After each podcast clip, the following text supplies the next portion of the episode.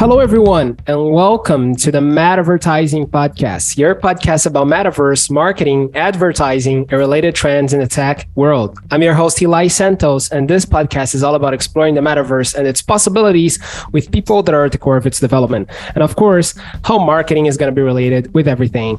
And today, I'm very excited to welcome Adam Wilson. Adam, say hi to everyone. Hey, everybody. Glad to be here. It's a pleasure to have you here, Adam. So, guys, Adam is a designer, serial entrepreneur focused on the innovative consumer products. He's designed and shipped net new tech products for Nike, Amazon, Disney, Red Bull, Artifact, and more. His Emmy and Google Play award winning work has been featured in the App Store, TechCrunch, Wired, Awards, Forbes, the New York Times, and many more. Currently, he's the founder of Polyform Design Studio. So, Adam, tell us a little bit about yourself, what you do, and your background. We would love to hear it. Sure. Yeah. Thanks for having me. Um, so, as mentioned, my background's in design. I'm a designer. I started in the world of industrial design, so making physical products. I uh, made furniture for a while, started to get into uh, tech at a pretty early time. Uh, I was super lucky to move into the digital product space right around when the iPhone came out and uh, worked at a studio here in Vancouver, Canada that shipped seven of the 500 apps that went live with the App Store. So we were really early Apple partners for iPhone development. Uh, and as such, got to work on a bunch of super innovative Web 2 products at that time. You know, we worked with Nike on the FuelBand, which was the first mass market wearable. We worked with Amazon on the Fire set top box, which is like the first Apple TV style streaming device. Uh, we worked with Bloomberg under the trading terminal. Um, tons of interesting early days kind of Web 2 products. And with my background in industrial design, many of them had like a physical component. Um, after a few years, uh, came together with a couple developers and engineers I knew from the Valley. They came up to Vancouver. We started our own agency here in the city. Uh, our focus there was mostly research and development for early stage startups and big brands and enterprises, essentially just making net new tech products for consumers. So if you're like a sports apparel company that wants to make a wearable, probably you don't have a hardware team in house because you make yoga pants, you would outsource those hard problems to us. Uh, so that was awesome. We shipped on average 30 ish products a year. Uh, for, for, several years before selling in 2017, and at that time had a team of about 100 designers and developers. Um, you know, what was really innovative in that time, we're talking like 2013 to 2017, um, was IoT, obviously, was having a big time. Early days VR, uh, mostly 360 video. Like we were working with Samsung on the Gear VR, which is one you like put a phone into, working with Google on the Daydream uh, stuff of this nature. Uh, some really, really early days AR stuff, but but still like this is kind of after Google Glass, but before anything else happened, um, before Pokemon Go and stuff like this. Um, so it, it, was still still a lot of hardware. Early days VR and uh, iOS and Android apps were kind of our bread and butter there. Started to get into blockchain and the Web three world and. Uh, uh, the idea of like bigger open 3D platforms at that time. Um, but then after selling the company, did some consulting around for a couple of years, and then came back with some creative directors from that first studio and started Polyform, which our focus is what it's always been for me in my career. It's just making great consumer products with the newest consumer ready technology and today that means blockchain, you know, working in metaverses like the Sandbox or Decentraland. Uh, augmented reality for sure is a huge focus for us, mostly mobile AR. Um, and then, of course, you know, the whole app world is changing into this kind of no code movement. So we're really passionate about um, you know, removing the barriers to startups uh, wanting to make tech products that don't necessarily have the tech chops to do it all in Xcode or something. So we do a lot in the no code space as well. And uh, that's uh, that's the main thing now is Polyform Studio, where we do all of our uh, studio projects for clients. Then we have Polyform Labs, which is our in-house incubator of just interesting projects we want to do for ourselves. And then we have a, uh, a whole arm of the company just devoted to the legal cannabis space and doing fun and interesting brand and packaging and 3D and animation work for them. Awesome. That's really cool. And one thing that really gets me thinking when um, when you have you know like we have talked before and uh, you have told me a little bit about your background before and now uh, with a lot more detail and uh, and I must say, and I, I have told you that before. Like I really I find really interesting, like the way you kind of started in the tech world and the way things have started for you. I, I think it's really cool, especially because you kind of rode the wave of like the the, the the the mobile hype and like the iOS and whatnot. And I think that's really really cool. And what I think it's interesting to observe is that you know um, one thing that I see um, I think it's you know a very common trend across pretty much any market uh, throughout the history of like the existence of several industries is that people uh, typically they look for um, I would say alternatives or maybe options uh, in terms of career and also in terms of jobs and in terms of things that they can do in markets that are typically I wouldn't say saturated but like in in markets that they see opportunities that they can leverage right now. But what you did and I think it's really interesting is that you really strive to get into innovative markets where most of the people didn't know what was happening back then. And uh, and then just made these kind of I wouldn't say these were bets but like you kind of like believed that these were going to become some something really interesting and then jumped into it.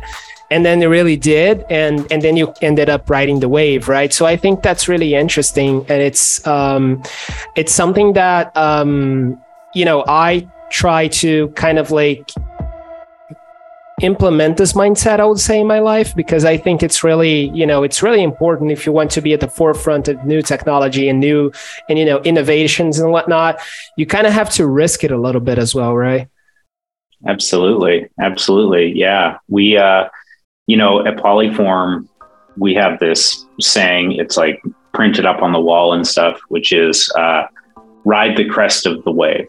And it's kind of a surfing analogy where you're, you know, you look out from the beach onto a bunch of surfers and there's the one person dropped into the wave and they're having all the fun and the wave is kind of pushing them forward. And then behind the wave there's like 60 people in the water all paddling fighting for the next wave right? And and that's kind of how we think about consumer technology is that you've got this new stuff coming out all the time and as long as you're on top of the new stuff it'll kind of push you forward. But if you're back there trying to be competitive designing e-commerce websites or something. You're just with the sharks you know there's a million other companies doing this kind of work. Uh, and that rate is accelerating too is uh, so you know I, I, teach a lot as well. So I, i'm trying to get involved with the local universities local design programs and you know uh, inspire this next generation of designers coming up to kind of think this way. And another kind of analogy I use is like if you go into the computer science department at the bookstore at the university and you look at web design, web development, there's like four rows of books. But if you go to augmented reality development, there's like two textbooks. So if you think about it like that, it's actually much easier to be an expert at these emerging technologies as well, because there's kind of less to know right? You read those two textbooks and you know most of what is like professional knowledge in this sphere, right? And then you follow a few of the right people and they talk about what's coming next. Um, but when you're focused on technologies like even iOS now, Android, the web, stuff like this uh, that have been around for 10 years, there's so much information, there's so much competition. It's just always a better idea to be on that wave as much as you can be. And you continue to remain relevant, you know? Definitely. And I think um, not that you cannot make money on crowded or maybe saturated markets, you you you can still make good money you can make a good living and you can build a, a, a sure. solid career for sure you know? But uh, at the same time you know like you're not going to be um, at the edge of innovation. You're not going to be exploring new technology. And uh, something that you mentioned that i think it's really interesting that i would love to point out before we jump into the the, the main topic which is everything to do with uh, innovation um, something that you mentioned i thought was really interesting is that uh, i think that's also one of the reasons why many people don't jump into these innovative technologies?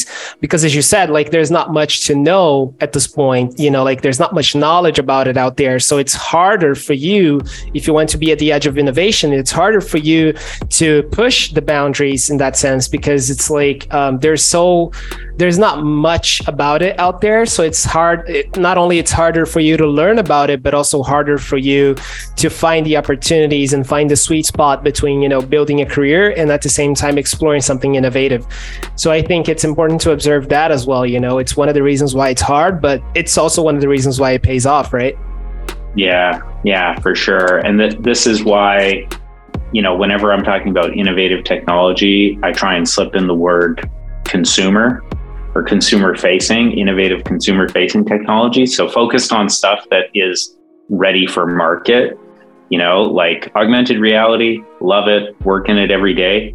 Still not quite ready for market, but we're, you know, we're we're trying to contribute to its market readiness as much as we can.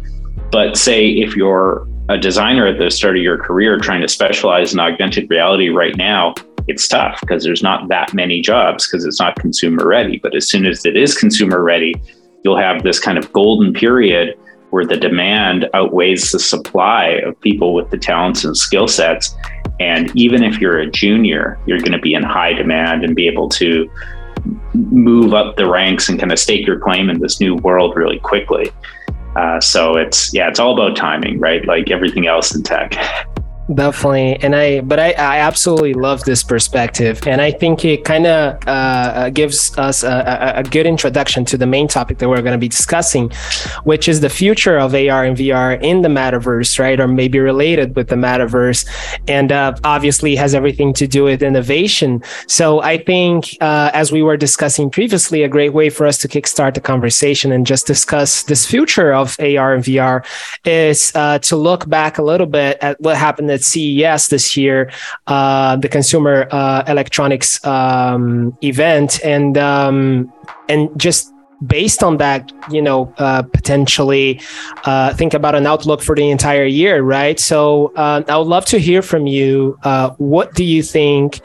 Uh, what happened at CES that you think really caught your attention? Um, I remember you mentioned in our previous conversation, like uh, the quality of the headsets and whatnot, and like some of the emerging tech potentially. So I'd love to hear from you a little bit about that. What like really caught your attention, and what do you think it's worth us for everyone just paying attention to and you think it's going to be one of the trends potentially? Mm-hmm. yeah this is a great point. Um, i think you know ces uh, for those that aren't familiar stands for consumer electronics show. This is in vegas every year at the start of the year. Huge huge technology expo the biggest one. Very focused on hardware right? It, it's kind of a trade show to show off new consumer hardware so what we saw, of course, um, you know, on one side you've got Apple that just kind of does things differently from everybody else. So they never reveal new products at, at shows like this. Obviously, they have their own shows, WWDC, etc. Um, so so nothing from them, of course, but uh, all of the other producers, smaller companies, maybe you haven't heard of in the VR space. Uh, of course, you know, Meta was there. Um, talking about the uh, the Quest Pro, uh, you know, which is you know mixed reviews. Anyways, um, HTC was there uh, announcing their uh, uh, XR Elite, which is um, you know if you're familiar with the HTC Vive, it's it's a great kind of higher end version of kind of the uh, the Quest or the Quest Pro or something. Um, so this is uh, uh, a pretty big step for them, you know, uh, revealing a new, new headset that also has color pass through. So if you're familiar with the Quest and pass through mode, it basically just means that you can go from being in virtual reality, a fully immersive experience where I can't see the outside world, and then at the flick of a switch, I can see a um, a kind of 3D representation of the actual world around me. It's not a a uh, video camera feed. It's a kind of LiDAR point cloud. Um, but in this way, we can use virtual reality headsets as kind of an augmented or mixed reality, uh, you know, experience or, or kind of uh, beta, anyways. So HTC now having a color pass through mode, as well as uh, the Quest Pro having uh, an enhanced pass through mode, is bringing more AR experiences to headsets, which is incredible. Um, then, of course, there was a whole bunch of uh, AR glasses, different uh, AR headsets, you know, all types of different com- companies called uh, one called Virtue. There was uh, RealWear released um, a new headset. Uh, On a Lens was another one uh, talking about some uh, uh, MR goggles that they've been working on. Overall, just like a ton of new devices. You know, um, this is super interesting. It's super exciting. It's also kind of like if you go to uh, Best Buy and look at the laptops, right? There's like Windows laptops, there's Mac laptops, and then there's like 60 other companies that make laptops that you don't really care about. Um, that's most of who we heard from is like all the other laptop guys. I think who everybody's really excited to hear from is is Apple for sure. I, I think there was a lot of hype around the Meta Pro that kind of fell through with like the shitty battery life and the uh, the weight. So it's like a very heavy headset.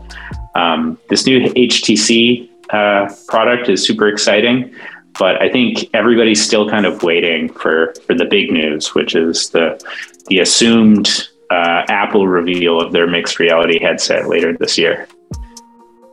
Yeah, I was um, personally, you know, for those of you who are listening to us, uh, I'm sure there's some of you that follow me on uh, on LinkedIn, and I've been like every time I hear about new leaked information about the new uh, Apple mixed reality headset, I typically post on LinkedIn because people, you know, absolutely love and like they're waiting for uh, this new device. And as you mentioned, and I think that's the perfect perspective right there. Like I think there are uh, uh, like let's say typical or maybe regular manufacturers of headsets and then there's apple which like it's a whole different game. It's a whole different thing you know um, obviously i don't need to explain to our listeners why is it that apple is so different but um, but since we're talking about you know like with you've you've mentioned Meta, you've mentioned HTC, and I absolutely love their devices.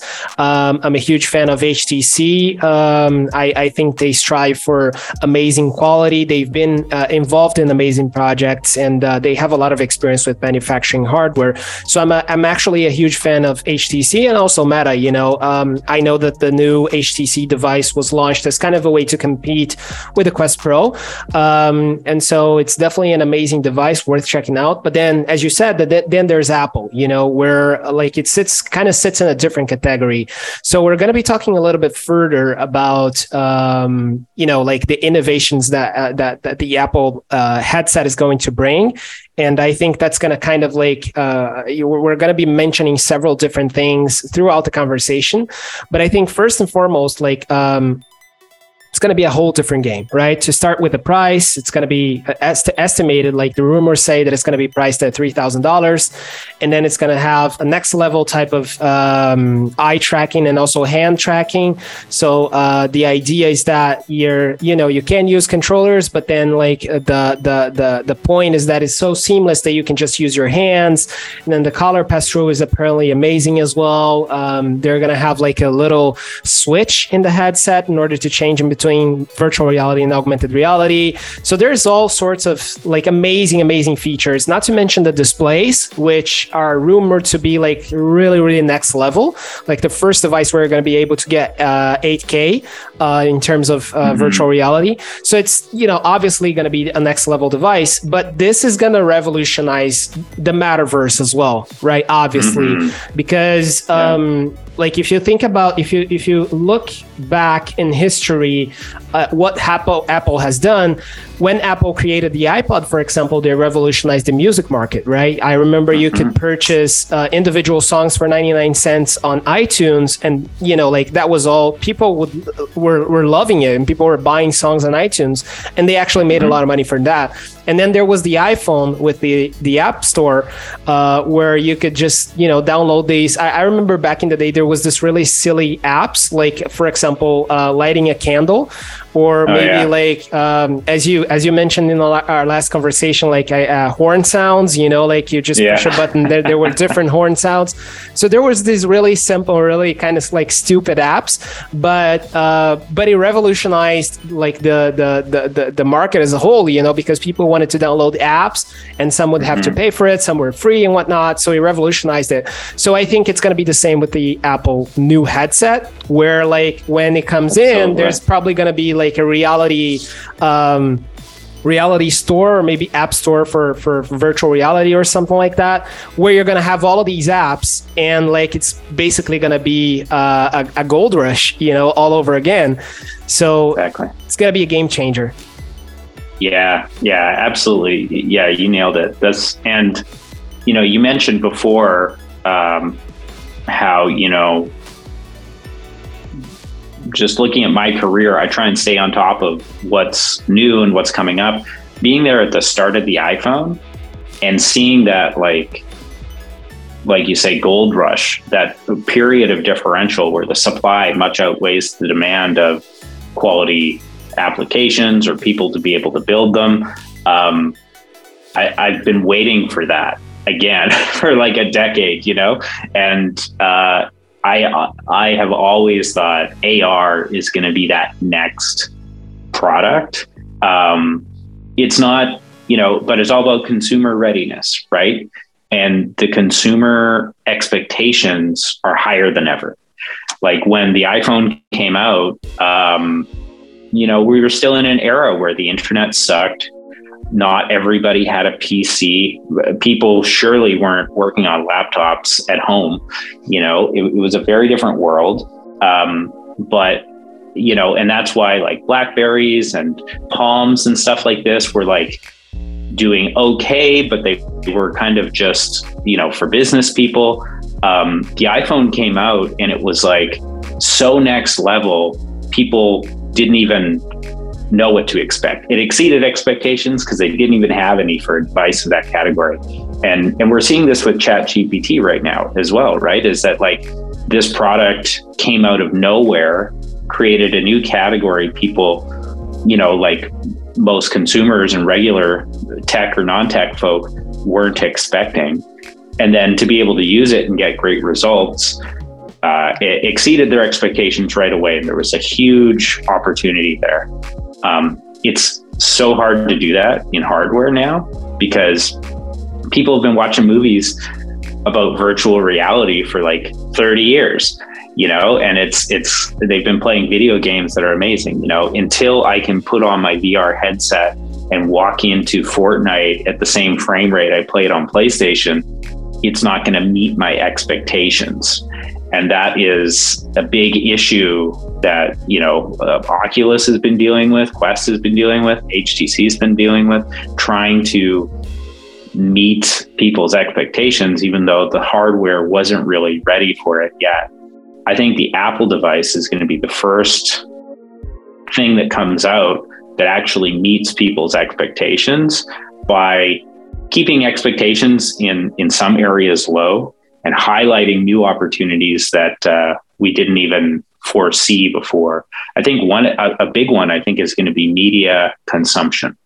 You know, like you said with the 8K liquid retina displays, sitting on my couch with this headset on is the same as having a 200 inch 8K TV in my living room. Why would I watch it on my shitty 4K TV that's only 60 inches? If I could put this on and have like a full, eh, you know, I've got the the spatial 3D audio, the Dolby Atmos with the with the incredible sound, and I can have like a full theater experience at home. You know, I can watch that new Avatar movie and not feel like I'm missing out on the quality watching it at home instead of in the theater. And I think that's something that none of the other headsets can do. None of the other headsets have a library of content to do it with.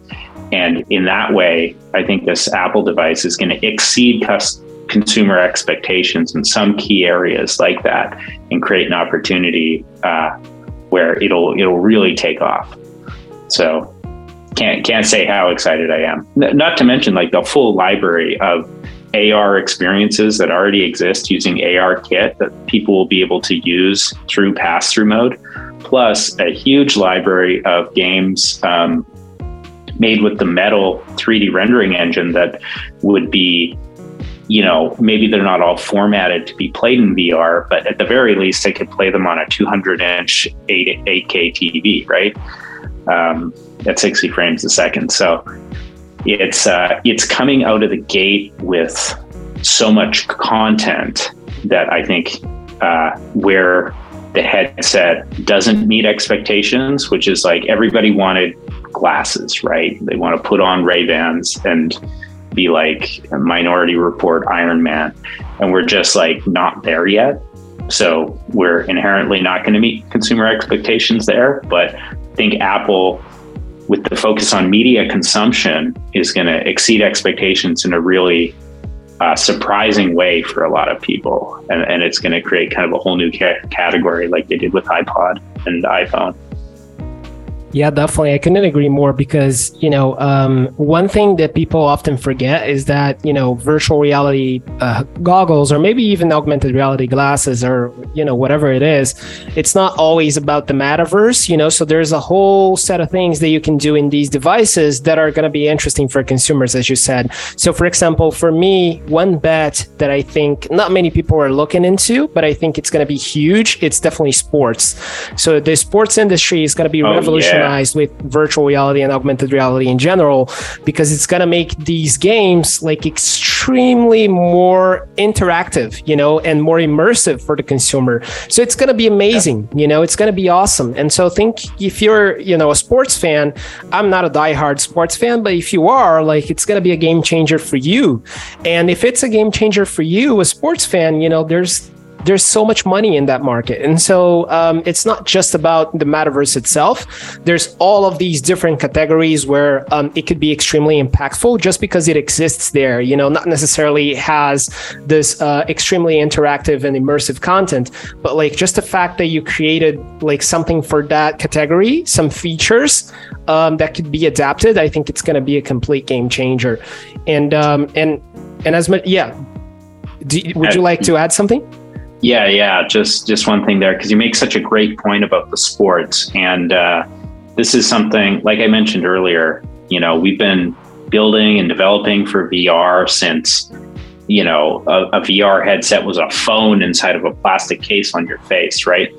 And the dream for so many sports organizations and media companies has and, and concert companies and stuff like this has always been to put you know a, a 360 camera in the front row of you know an Elton John concert or something, and then for be able people to be able to stream that in VR and for them to sell that one front row seat 20,000 times, right? Pay per view style. And, you know, this is a, a big problem, um, you know, is that 360 streaming video are huge file sizes. And something not enough people are talking about is the intersection of these new headset devices coming out, especially Apple's, with the introduction of 5G. And that 5G is what is actually going to enable us to do stuff like be in the metaverse in 8K and it not be all choppy and be streaming a basketball game live from court you know, court row seats and be able to look around and see the other people sitting around me in real time, right?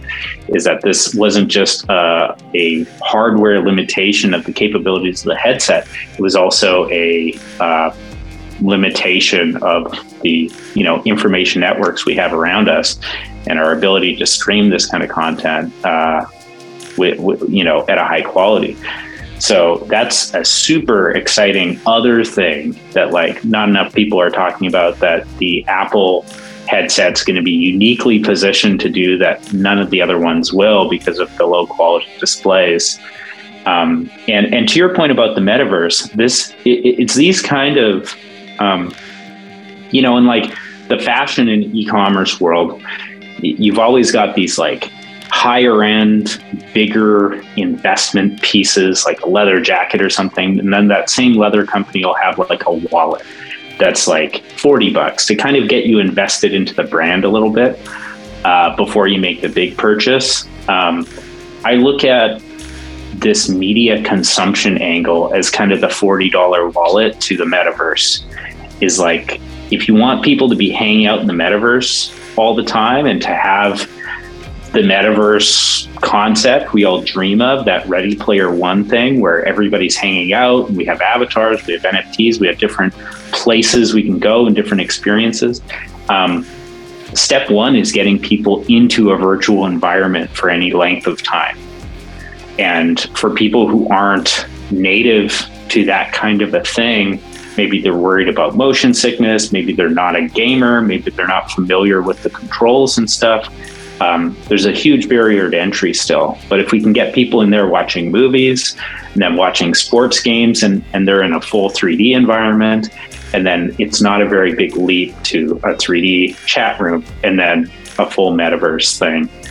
So that that's another way where I think this media consumption angle that Apple's going to lead with is really a, a door opener for the whole industry. You tapped into uh, two very important topics, which are things that uh, uh, we were going to discuss naturally throughout the conversation. And I love that you tapped into it because, like, uh, I think there's two, you know, uh, as I said, two aspects of uh, of this thing that I think are important for us to discuss. So, first one is um, what I like to call fun versus technical, right? So, a lot of people say that you know the metaverse technically should have decentralization, it should have NFTs and uh, creator economy and tokenomics and crypto uh, and and all these things. And although I agree with that, I think you know technically speaking, there are certain things that would make you consider uh, a platform really a metaverse platform. So mm-hmm. a lot of people say, for example, that Roblox and Fortnite, these aren't technically metaverse platforms, but like mm-hmm. I like to look at these things, and that's where I make the connection with what you said. Um, you know, these are uh, the the like the meta the version of the metaverse that we have now, and there's a reason why users are there because it's a lot of fun, yeah, you know. Exactly. And I think that's where this one of the biggest uh, secret sauces of the metaverse lies. You know, it's making it fun and when you you you talked about sports, you talked about media consumption. I think that's the the sweet spot, as you said. Like it's going to make people buy into the metaverse, and it's going to uh, uh, potentially leverage or maybe increase wider adoption of virtual reality and of the metaverse. Consequently, mm-hmm. and um, and I think one um, one thing that it's important to to observe is that you know the reason why this is so important it's because it's impactful for the end consumer. It's it brings them a lot of emotions. So i think the perfect mm. example when i think about that is like i remember back when i bought the quest 2 and um, I, me and my girlfriend were playing around with it and then just you know just looking at the different possibilities and the apps and the platforms. And then like i was playing um, you know resident evil you know all these kind of native you know that everyone wants to play And then she mm-hmm. downloaded YouTube VR, you know, on her account when she was ah. using it. And then when she downloaded YouTube VR, like um, there there are certain parts of the world that it's like her it's her dream to visit these parts of the world. So certain cities in France, for example, and whatnot. So that was the first thing that she did. She went to France and YouTube VR and just experienced like being in that place, you know, in virtual reality. And I remember her crying, you know, like she started crying because it was like her absolute dream to go to that place, you know, and uh, virtual reality provided that. So I could see that in that moment, she had kind of like this aha moment, you know, like she finally got it why VR is so important and why is it so interesting. And I think that's, you know, the connection with you said with media consumption and about making it fun. You know, it's having, it's giving users this aha moment, which I think it's, it's so important, you know, and it's not often talked right. about. People like sometimes I feel, especially with content creators, sometimes I feel that people are trying to push the metaverse and like, you know, it's the next best thing, you know, it's going to be major, it's going to revolutionize the world. All right, but why? You know, why is it? Mm-hmm. And and so having these moments show you the why behind what I think is going to be the metaverse in the future. Yeah, absolutely. And it's all about those um you know, like I was saying, the point of entry experiences, right? Where, and getting people to that aha moment with the least amount of friction and investment possible. Um, when, you know, like I think for a lot of people, especially if they're specifically if they're not gamers, um, you know, I know lots of people in the tech industry that aren't gamers. I'm a hardcore gamer myself. So I look at, uh, you know, like I bought a a uh, Oculus on the Kickstarter, like the original one. I still have it, and it's you know I've been invested in this from the beginning because I see the logical step from gaming that I do now to this immersive gaming concept. But if you're not a gamer, I think you look at a lot of VR content the way a non-skier might look at like extreme skiing is it's like guys going off the cliffs it's like only the craziest shooter games and all this stuff's going on and it's hard to put yourself in that position and and feel like it's for you. It seems like it's something that's just for hardcore gamers.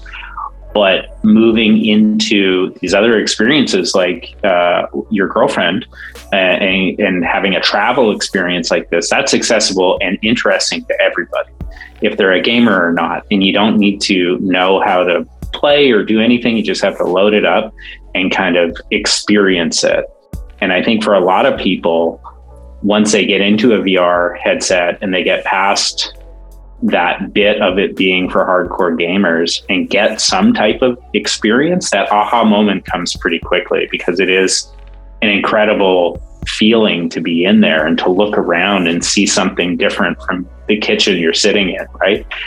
And then now to be able to do that at a very high resolution and to have all this amazing content, um, yeah, it's going to be it's going to be really really exciting to see what people do with it, and then add into that like there's so many technologies coming to a head at the same time. Like buying a 360 camera has never been cheaper or easier. Like the uh, the new GoPro one is 4K.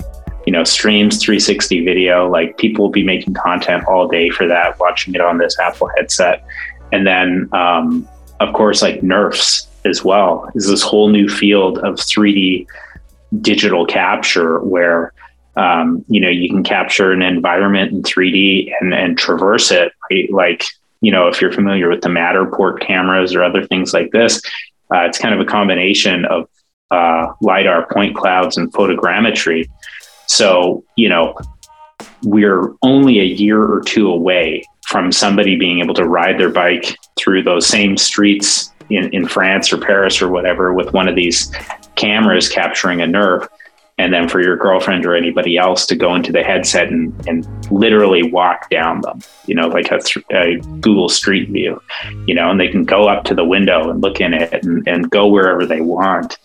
And and then you know that's a metaverse that's super interesting. Who, who's going to make a mashup of like the six craziest cities in the world mashed up into like one downtown core and you can walk from tokyo into manhattan or something you know? Like there's going to be all these crazy experiences we can't even imagine right now that aren't for gamers or just for people that want to experience uh, a meta universe you know different from the one that they're in headsets. Yeah, definitely. ultra exciting stuff. Mm. No, definitely. And um, and you know, you mentioned which is the other topic that I wanted to bring as well. That we're definitely gonna, you know, it's gonna be important and um, and it's worth discussing. You mentioned, you briefly mentioned, for example, how 5G is going to enable these things because um, and and not only 5G and like you mentioned, like the kind of like the combination of all of these new technologies now coming together and then like all many of them becoming mature. So for example 5g or maybe 6g in the near future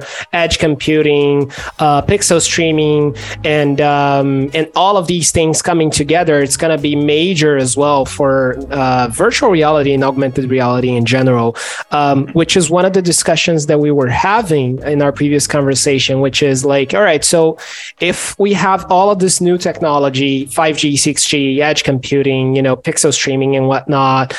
Uh, it, and, and, and we know that the trend is to make devices uh, always keep making devices smaller, more uh, easy to carry, and like making it mobile and making it lighter and uh, with more processing power, even though it is smaller. So we know that the consumer has this um, kind of demand and we know that that's something that it's going to happen uh, throughout the years of like making devices smaller and more uh, capable of processing.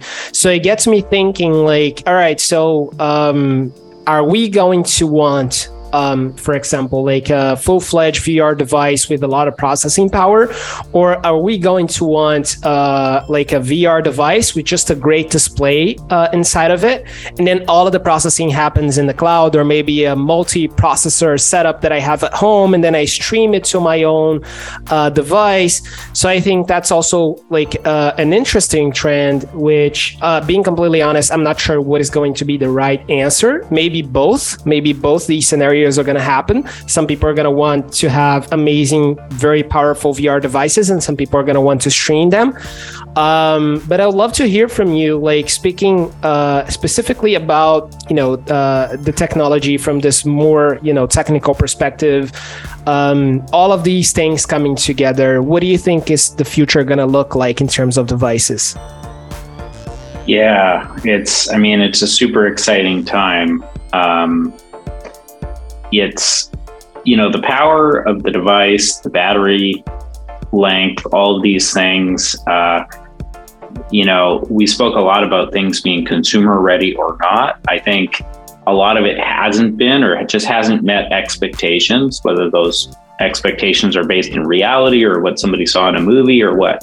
But um, you know the idea of buying my Quest Pro and only having a couple hours on the battery and it being so heavy was, to be honest, a big letdown. Um, because, but you know, everything's getting smaller, everything's getting more powerful. We're getting all these other opportunities like 5G. There's going to have to be some inventive um, hardware decisions to be made. I heard a rumor lately, I think you maybe mentioned it on LinkedIn, about uh, a new Apple headset having a belt warm battery pack. So, like a battery pack you put in your pocket that has a, a cable to the headset. Things like that, I think, are going to be probably necessary, especially when we get into AR headsets and people wearing them out and about, not just at home for media consumption is no matter how small it gets. I mean, look at like iPhones, a great example. Um, every version they come out with is, uh, you know, exponentially more powerful in certain ways than the one before. You know, they always say, oh, 50% more battery life, yada, yada, yada. But um, the battery seems to always just last the same amount of time, which is one day. And it's because all this new processing power and the brighter screen and the better camera all takes more battery power. And batteries are hard to to shrink compared to the rest of the tech around it. So, you know, of course, they're making huge progress with the M1 and M2 chips and the A15 to, you know, whatever it'll be in this new headset. But there's always going to be this um, this push and pull between the expectations from the consumer of you know, the, the degree of increase between version one and version two and version three, and how much we can actually shrink the tech and improve the tech in, in these short life cycles. So, as a workaround, I could really see uh, the idea of having like a brick, like a phone sized brick in my pocket that's just processing power and batteries, and then having a lighter weight headset um, that is uh, more discreet, maybe than a Quest or something like this. I, I think we're going to see a lot more of, of that stuff happening. And, uh, you know, it's it's hard to say what what is is possible in the world of of shrinking and, and reducing. You know, I think we were supposed to hit the wall on Moore's law a couple years ago, but we keep going. So uh, I would love to see, yeah, new technologies come out that make it really easy. Uh, of course, you know, we're already seeing some with 5G, and you mentioned uh, processing in the cloud. Of course, super good. Um, there's lots of rumors too around Apple for this headset using some type of uh, hardware processing uh, offboarding from the headset to like a local network. So if I have a, uh, an iPhone and a uh, iMac and my HomePod all sitting next to one another, can the headset somehow lab, uh, leverage all that processing power around me uh, instead of having to go to the cloud and back over over my network? Uh, and and does that improve efficiency at home? It's great for at home, but on the go, um, it's not really going to get us where we want to be. So, I think you know there's so many different technologies all coming together at the same time. It's super super exciting. I think even if we like crack the matrix code on how to make things smaller and better, people's um, you know the consumer expectations will always move in step with what we can actually do right like I don't remember the last time they came out with an iPhone and everybody was like, wow, this is so much better. You know, usually everybody's just pissed that it's not better than it is compared to the one prior, uh, despite the incredible technological advances that have happened in only one year, right? So I think uh, you know headsets will just continue to improve, get smaller. We use smarter materials. I could see stuff um, like a lot more carbon fiber coming into the mix, or or fabrics, or even stuff like uh, um, oh, what's the word I'm looking for? It's it's like the uh, uh, graphene. You know, graphene's an incredible new material that uh, is you know stronger than carbon fiber, much lighter than carbon fiber. I could see them starting to use graphene for these headsets, other things of this nature. Uh, so I think they'll continue to get better every generation, and the expectations will get higher, and we'll just keep pushing the industry forward. Definitely. And not to mention the improvements in terms of like energy consumption and also energy, you know, like solar energy, for example, Absolutely. becoming more compatible potentially. I would love to see something like that. I think that's the uh, that's my vision of the future you know like people not having to uh, carry around uh, you know big batteries because you know you can just charge it with solar power you know it would be awesome. But uh, but I, I, know it's a little far from reality right now but we'll see. So it's definitely like um, there's to be new things and there's to be like uh, in a very innovative ideas in that area. So i completely agree with you. I love the idea of like having uh, for example, like a home pod where uh, most of my processing happens, and then I just I'm just basically streaming stuff that is happening on my home pod. So basically, everyone has a server at home. I particularly love this idea. Um, I know, for example, Nvidia has been playing uh, around for a while with Nvidia Go, where you can stream games, you know, right. and um, you don't need you can just basically run games in a potato, so you don't need anything very powerful, um, and so so I love, I, you know, I love these things. And um, one thing, for example, that I've seen from NVIDIA as well the other day was um, they've uh, come up with this uh, uh, AI kind of algorithm that, you know, um, the NVIDIA servers or maybe like your maybe even your local uh, graphic card does part of the processing, and then the AI does the rest of the processing in an intelligent way, where like it's make kind of making a lot of assumptions regarding what you're seeing and delivering a better graphic. So part of the processing is happening on the graphic card, and the other part of the processing is happening on the CPU. And so I think it's interesting to envision these scenarios, and I think this kind of sets the environment for maybe um, my last question, which um, I think it's going to be kind of like a leap into the future. So let's say, you know, three to five years from now, maybe even more. Um, what do you think it's going to be like? Like, do you think we're going to be wearing headsets all the time, or like, are we going to be in the metaverse the whole time? Um, uh, do you think the platforms that we use nowadays are still going to be around? I hardly think so, but I would love to hear your opinion. Um, and then, you know, Apple with even more innovative uh, devices, the MR headset becoming common.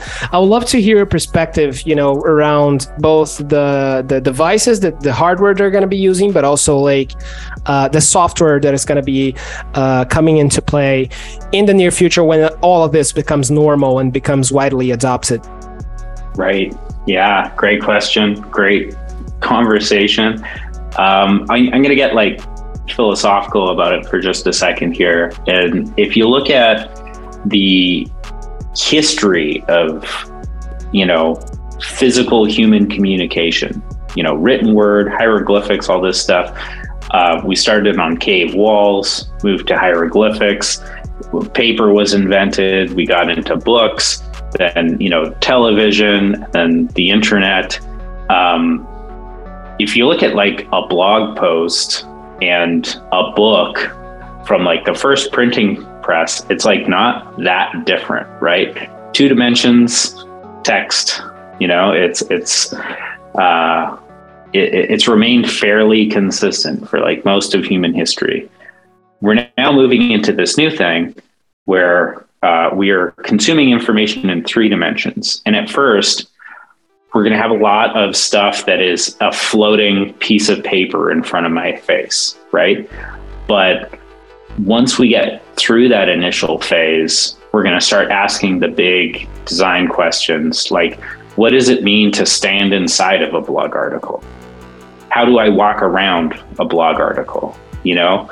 And then you know, things are going to get real interesting for the metaverse and for the future of media and information consumption in general because we're going to for the first time in human history transcend this two-dimensional informational plane and experience a more natural three-dimensional informational plane. And like i can't say in five years what's going to happen but um, if i had a kid today when that kid's 15, um, they're going to look at this phone and think it's hilarious that all of the information and interaction and digital world was trapped in this brick of glass and metal because they're going to grow up in a world where that information is around them and they can reach out and touch it and interact with it and combine it in interesting ways. Kind of, um, kind of um, like a spatial internet, you would say. Exactly. Yeah, spatial computing for sure. So um, the fabric of reality is going to change when we go through that door and we transcend this two-dimensional informational plane. Uh, when you say, are, are people going to spend all the time in the metaverse? For sure like there's going to be some people that uh, live in the metaverse. You know, the same way people were getting married on World of Warcraft 10 years ago, you know, people are going to live their entire digital life inside of a digital world that has a digital economy. They'll have a digital job, they'll sell digital goods. Um, you know, and who knows about the advancements in food? They might not have to leave their house. They might be in a matrix pod at that point, just living in the metaverse. But for those of us still living in the physical world, we'll also be in a metaverse all the time. You know what I mean? Like I'll be wearing AR glasses. And if I want to swipe through my environmental filter, so I'm in the Simpsons land and all the houses are now cel shaded and everybody I walk by has a filter that makes them look like a Simpsons character, but I'm still in the physical world. That's a kind of a metaverse too. And I think that there's a whole range of crazy experiences that people will have in a world like that where um, you know what what what's that world like when everybody you walk by is smiling at you? Because it's it's you know making it look like they are right? There, there's like the whole fabric of reality will be totally different uh, at that point. So i think that people will mostly choose if they're financially able if they're in the right corner of the world. I think a lot of people will choose to be in that new reality more than you know what'll become baseline reality headsetless natural world. Um, you know compact that with stuff that's going to be going on you know a lot of tension in the world lots of environmental distress you know people will there'll be an element of escapism that people will be pursuing as well there and uh, you know it's absolutely going to be as ubiquitous as smartphones are now, and even more so. Um, but the the actual impact of that is like immeasurable because it's a whole different thing. And then and then you start looking like 50 years out, which is crazy, but like I'll be alive in 50 years, you know? And then you add tools like Neuralink into the mix and and we have access you know we're we're reducing this brain computer interface load to a point where you know I don't have to type a chat you know I don't have to type a prompt into some AI tool that's going to make a little 3D model for me of a horse I can just think of it and it'll appear and then I'm in a world of like the holodeck from from Star Trek. And I can you know create realities on the fly. And uh, and what does that world even mean? You know what what is reality when you can do when you can have power like that? And why would you live in baseline reality if you had that other option? So yeah the i mean i feel like our generation or, or my generation anyways i'm just about 40 has in all of human history i think will will be a very, very interesting generation because I grew up without the internet, but I'll be alive long enough to live in the metaverse. Yeah, it's a it's an amazing perspective. I think it gives us a lot stuff to think about because it's uh, at the same time that it's um, it's brilliant. You know, it's amazing to imagine a world like that. It's also a little bit frightening because you know I know that a lot of companies and a lot of people are not going to be using it the right way. You know, uh, mm-hmm. in, in in the sense of like ethics and and just you know um, how to make life better. You know, using this tool uh, rather yeah. than making it worse. So I think you know uh, it's a little, and I've mentioned this a couple of times in the in the podcast. It's not because I'm a, I'm a metaverse evangelist that you know, like I think it's going to be this utopic, you know, new reality. I don't think it is. You know, a, a, any tool can be used in both a good way or a bad way. So I think um, you know, it's uh, it's interesting to say the least to imagine this new environment of for mankind to live in. But nevertheless, you know, I think it's going to be um, I'm excited to see it. You know, even even to imagine the bad implications of this. I, am really excited to imagine it because I know what a lot of people are going to make good use of it. So, um, you know, it's definitely exciting and bright future for us to, to to think about given this scenario they just gave us and um, i think this was the perfect way for us to wrap it up and just you know thank you thank you very much adam for for being here with with me and and, and our listeners today i really appreciate it yeah, yeah, I appreciate you. Thanks for the invite. Uh, it's a pleasure as always to to jam on these ideas and chat with you about it. We always you know, interesting points always come up. It's always a good time. So, uh, yeah, thanks very much to you and, and anyone listening. Yeah, thank you. It was a pleasure to have you here. So, uh, as my last question, you know, just so we can, uh, just so we can end the, the, the the session, can you tell us a little bit about some of your future projects and something that you were working on right now that you think it's exciting to share? And um, yeah, we would love to hear it. Sure. Yeah. I mean, uh, Polyform Studios always my biggest project. Um, we're constantly growing and evolving as a company. We've got about 30 designers and developers now. We produce, you know, somewhere around I think last year we we designed and shipped 28 software products for our clients, whether it's in the metaverse or blockchain related or iOS apps or whatever. So there's always lots to do going on there. So we're always working hard, finding new clients, uh, helping them out, and uh, and helping them grow, and growing ourselves. Um, uh, beyond that, you know, at Polyform Labs, we are always shipping new, interesting, uh, conceptual or actual design projects. Um, we have a real fun one we're working on right now. Um, working title is Storybook AI, but we'll have a better name for it when we drop in the next couple of weeks. But uh, essentially, we've just taken uh, ChatGPT and Midjourney and mashed it up into a platform that uh, parents can go on to generate a bedtime story for their kid, a picture story. So you can put in the name of your kid, how old they are, how long you want the story to be. You can select the character type. Is it a dog, humans, mermaids, location, underwater, in space, whatever. And then the moral of the story. Is it about being brave? Is it about being compassionate? Whatever. And it'll generate a um, uh, iPad ready PDF of the story with pictures and a bit of story on each page.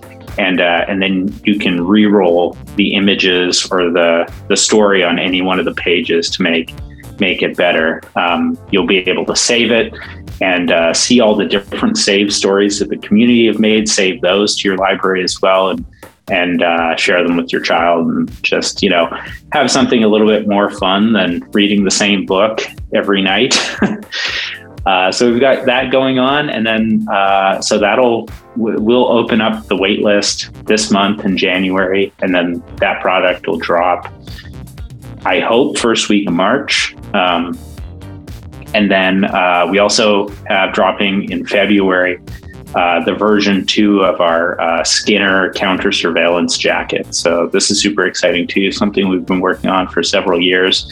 Uh, the Skinner is a tech wear outerwear jacket. You know, it's like hydrophobic. It's great for winter sports stuff like this. It's it's all the same kind and quality of materials as brands like Arc'teryx, but it also makes you invisible to uh, most forms, if not all forms of mass surveillance, uh, just by wearing it.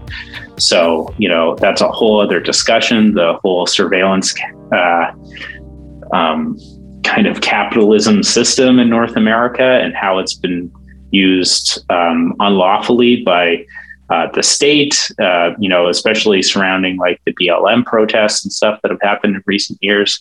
So we wanted to make a tool to help people combat this constant penetration of their privacy that's easy to use and uh, discreet. And that's what the Skinner jacket's all about. We're actually going to drop a Kickstarter around that in February. And uh, uh, that's mainly due to like the COVID situation in China right now. It's just hard for us to have an exact date when we're going to have all the jackets in hand. So we figure we'll do a Kickstarter. It'll be a fun little marketing play, and uh, we'll be able to ship people out their jackets as soon as we have them. So tons of fun stuff going on over at Polyform as usual.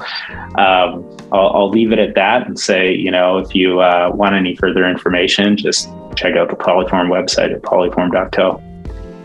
Amazing. I particularly love the the children's project uh, I think, you know, amazing, really, really cool because I think it generates a positive impact in the world and I love it.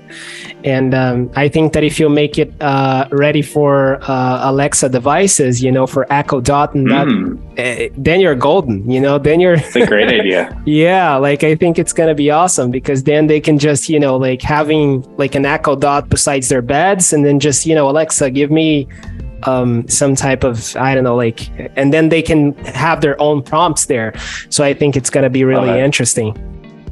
Yeah, yeah, yeah. We've also been thinking about having a kind of self-publishing backend on it. So if you want to order a physical version of the book, you can. There's uh, there's tons of of uh, drop shipping style print on demand companies out there we could easily integrate into the product. So lots of opportunity. I think super fun, as you said, just focused on positive impact as we always are at Polyform. And uh, hopefully the people like it. I have a feeling they will definitely i love it already and um, you kind of you kind of already um, uh, uh, you kind of already said that if people want to follow up with these news they can uh, go to polyform.co uh, are there any other links that you would like to share uh, where people can follow up with you or maybe your work Oh yeah, yeah. I mean, anybody can feel free to to track me down on LinkedIn. Uh, just search Adam Kyle Wilson and uh, I'm the only guy that pops up, I think. And uh, give me a follow. I'm always posting about new AR stuff or AI stuff, whatever we're working on at Polyform. Um, you can check out Polyform Studio on Twitter as well. We uh, have kind of just gotten back into the Twitter game recently, so uh, trying to be more active there. But I'm for sure always super active on LinkedIn anybody can hunt me down there. And uh, all the major updates we uh, we try to post to the website. And uh, we'll actually be dropping a new version of the website at the start of March. So uh, be on the lookout for that as well. Awesome. Amazing. Adam, once again, thank you very much, man, for being uh, here with us today. It was an amazing, amazing conversation. So, really, thank you. And uh, you guys, if you want to follow Adam, just, you know, he already gave you all the steps. If you guys want to follow me, uh, keep up with my updates. You already know it. It's Eli Santos on LinkedIn, EOI Space Santos. If you guys need metaverse services or consulting, also head to metavertising.ai, uh, book a meeting with me there there, or maybe just send me a DM on LinkedIn. I would love to discuss your project. And uh, and yeah, that's basically it. Thank you very much, everyone, and I'll see you in the next episode.